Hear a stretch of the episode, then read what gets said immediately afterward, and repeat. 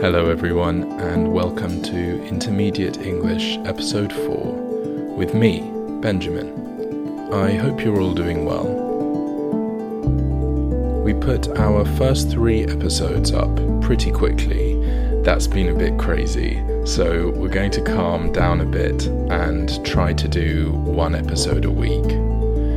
Today's episode is about a subject which is connected to a lot of stereotypes about British culture, and I'll be the first to admit that some of these stereotypes are probably true. But I think there are a number of aspects of this topic which might surprise you.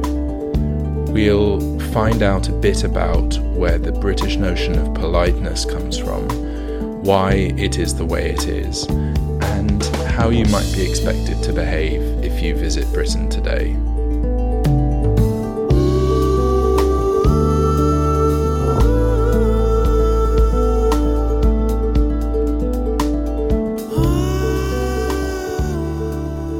Politeness is a concept that I'm sure exists in every culture in the world but it's something that gets associated with British culture quite a lot. There's also a connected idea, which is a code of polite behavior. That's something which we call etiquette, a word which we borrowed from French. And you can show off good behavior by having good manners, and we'll find out a little bit later what that means. As I say, there's a culture of politeness in probably every culture across the world. If you want to find out more about that, there's a project called Extra, E C S T R A, and you can find a link to that in the description. This is an online project which compares different rules and traditions of polite behavior from across the world. You can take a look at some of the pages in this project and you'll see that different Anglophone countries around the world have their own traditions of politeness. You'll even see that within an individual country, these rules differ region by region. Remember, Anglophone is English speaking countries.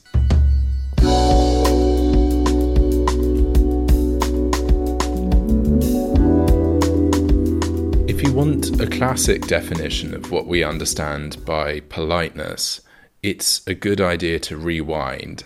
So, to go back in time to the 1950s, a time when the rules that regulated polite behavior were stronger than they are today. I'm going to play you some excerpts from a film called As Others See Us. It's a short educational film made in the United States in 1953. And it's about etiquette. The target audience, the people who the film is aimed at, is teenagers. In the film, you can see school students demonstrating polite behavior. You can hear in this clip that the narrator recommends that you learn how to behave properly at an early age. Good manners, social graces, etiquette, call it what you will, are all based on consideration for others, being kind to the other fellow in the little things of life as well as the big things. Those who start to learn their manners early are fortunate youngsters. They may not think so at the time, but as they grow older, they realize that good manners can't be put on for special occasions only. As you heard, this is a film about manners, meaning polite behavior back in the 1950s, there was one area of life where polite behavior was particularly important, and that area was food.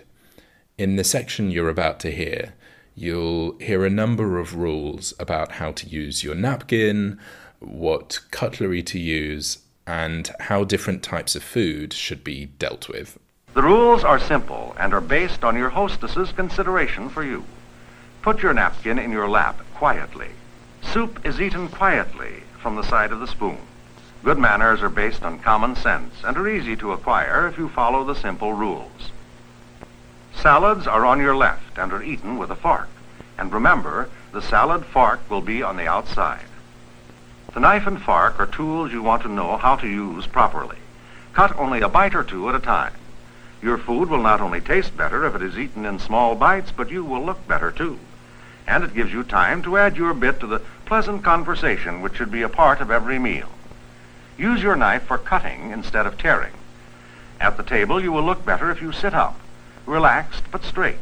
No elbows on the table, please.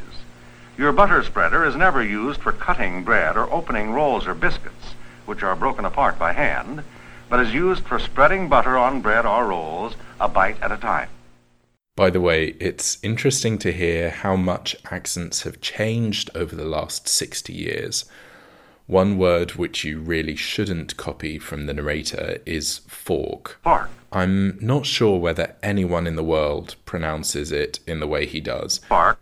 But either way, I don't think his pronunciation is a great one to copy, unless you want to sound like you're living in the 1950s.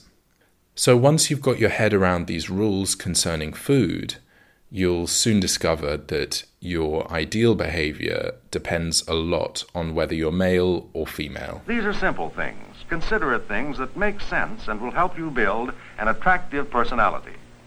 Boys usually stand when introduced and always shake hands. Girls may if they choose. Girls follow the head waiter or hostess, and the boys follow the girls. When there is no head waiter, the boy goes ahead to secure a table and seat his young lady. Whether it be punch from a crystal bowl or hot dogs at a hayride, the gentleman is responsible for getting refreshments. And it is the young lady's responsibility to be gracious in all her actions, to help in keeping up conversation so that everyone is at ease. At every age, it's still a man's world when it comes to giving the order. So you tell your escort and let him tell the waiter. It will probably continue to be a man's world when ordering for a long, long time. Now, don't worry if you didn't understand every single word in these recordings. To be honest, most native English speakers wouldn't understand everything either, because the accent is old fashioned and the vocabulary is very specific. But hopefully, that's given you a flavour of what we mean when we talk about etiquette and polite behaviour. To give you a flavour, that means give you a sense of it, give you a rough idea. So hopefully that's given you a flavour of what we're talking about.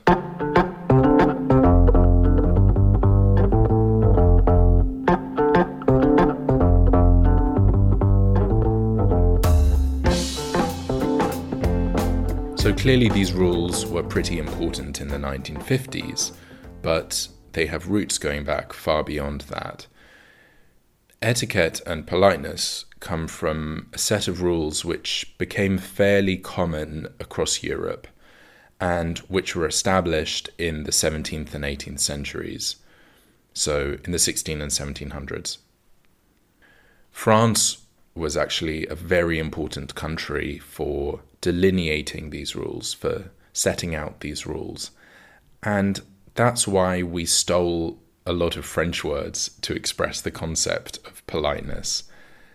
In English, the word polite was first used in its modern sense in 1748, so right in the middle of the period we're talking about. And the word etiquette was then stolen from French two years later in 1750.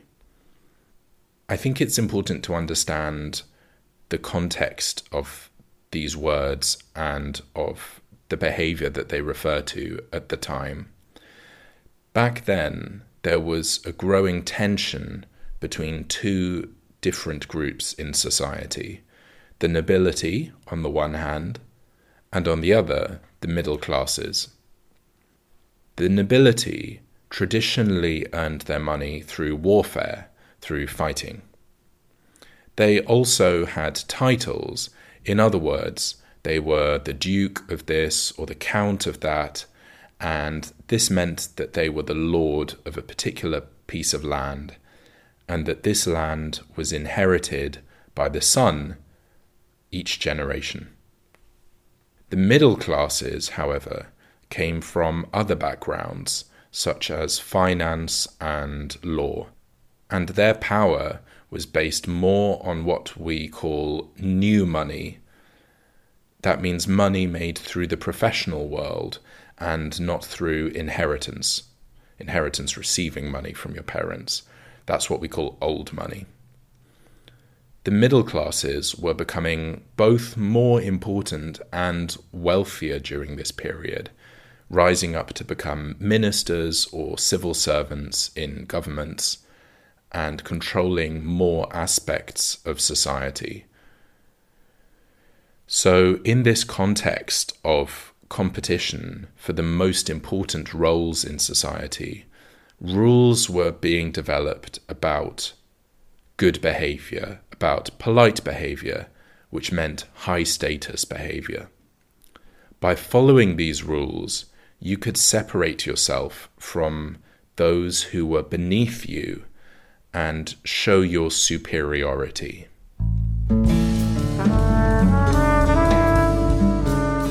This was also a time in which men were considered to be superior to women, which is why the rules of politeness involved different behavior for men and women.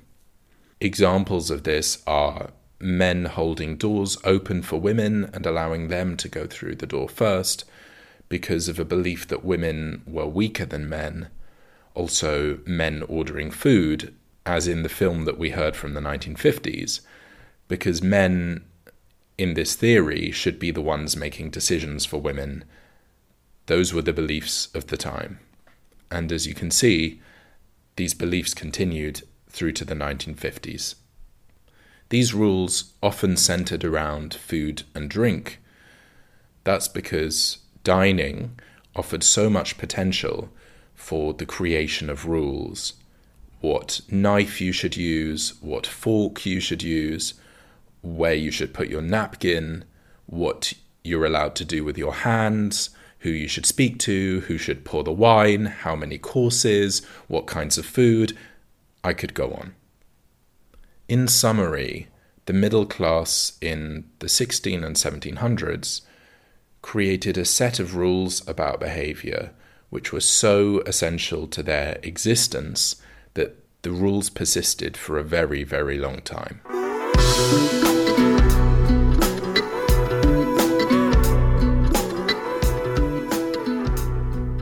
You might be wondering how many of these rules continue into British society today. Firstly, I would say don't worry too much about the rules that existed in the 1950s, or in the 1750s for that matter. You won't make a fool of yourself, it, as in, you won't make yourself look stupid if you eat with the wrong kind of cutlery or if your salad is on the right instead of the left it doesn't matter who orders food. It isn't the man's job more than the woman's in modern Britain. In fact, all the rules you heard to do with gender don't really apply anymore. However, Britain is still a rules based society to an extent, and maybe more than your country. There are a few cultural norms in Britain which it's worth knowing about if you visit. There are certain unspoken rules about conversation. For example, it's expected that you wait your turn to speak, you don't speak over people. British people tend to disagree with each other in ways which are a bit oblique, in other words, a bit indirect. For example, you can disagree by saying, I see what you're saying, but, or that's interesting. I wonder whether those are phrases you can use for disagreeing, and they might sound to you like agreement. You can also signal that you have something to say using eye contact or gesture. Or you could nominate someone else to speak in the same way. British people also tend to start conversations quite obliquely, quite indirectly, by saying, well or how are you? Isn't it a lovely day? That's a bit of a stereotype that British people talk about the weather all the time, but there is a bit of truth to it. Asking, How are you? is also very common, even with people that you don't know so well. In bigger cities, we tend to speak less to strangers, but in smaller towns and in the countryside, it can be normal to speak a bit more with strangers. Still, I would say don't overstep the mark. In other words, don't go too far. But if someone asks how you're doing, that is a pretty normal piece of engagement, even if you've never met them before.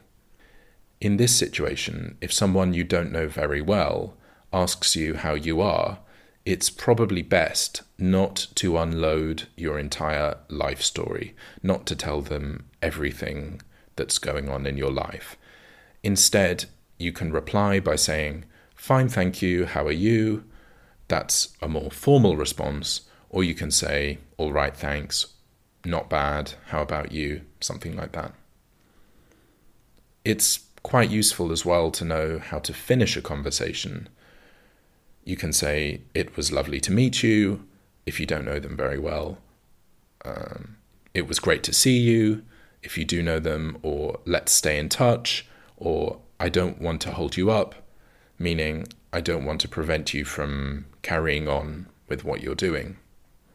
There is a rule that if you're talking to people you don't know very well, you should avoid discussing three things religion, politics, or sex. That might sound old fashioned, but I think it's a pretty good idea to follow this rule until you have a lot of first hand experience of British cultural norms, of traditional behavior. If you are invited to someone's house, you should always bring something like a bottle of wine, flowers, chocolates, or something you've made. If you're invited for say 7:30 p.m., it's okay to turn up at 7:45, but don't be much later than that. In terms of body language, British people shake hands quite a lot when they meet strangers. Well, at least when there isn't a pandemic. And it's pretty unusual to kiss people when you meet them. That's something that's done quite a lot in parts of Europe, but not that much in the UK. So, those are some of the rules, but I think it also helps to know what kind of English you should speak. So, every language has different registers, different kinds of language that you should use in different social situations. So, if you're working in the UK, you'll probably speak to your boss in a different way from how you speak to your friends. If you're speaking to your boss, you might use a phrase like, let me know if I can help you. Whereas if you're speaking to your friends, you might say, give me a call, or call me later, or give me a shout. If you're at a formal dinner, for example, you might say, would you mind passing me the salt? Whereas if you're sitting around with your friends, who you know very well, you might just say, pass the salt, or pass the salt, please. These rules should help you navigate social life in Britain today, rather than Britain of the past. They should also bust some of the myths, in other words, challenge the myths about politeness in the UK. I think the important thing to remember is that the UK today is a multicultural society and it can be pretty open minded about various cultural attitudes. So if you make a mistake in terms of politeness, it's not the end of the world and people will be understanding. So don't be afraid about visiting the UK or talking to British people. We don't bite. I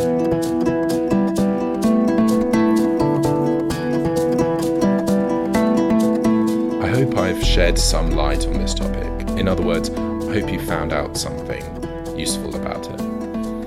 And I hope that you enjoyed the episode. If you want to find out more, you can take a look at the links in the episode description. If you look at the links, you can also find out more about the Extra project, and I also put a link to the full video of As Others See Us, the educational film from the 1950s. It's only 10 minutes long, so it's really worth a look. if you enjoyed this podcast, remember to tell your friends about it and review it. Also, if you'd like to suggest a topic for a future episode, or just get in touch with me to practice your English, you can send me an email. The address is intermediatepods at gmail.com. I'll try to get back to you as quickly as I can. So stay safe, everyone, and I'll see you next week.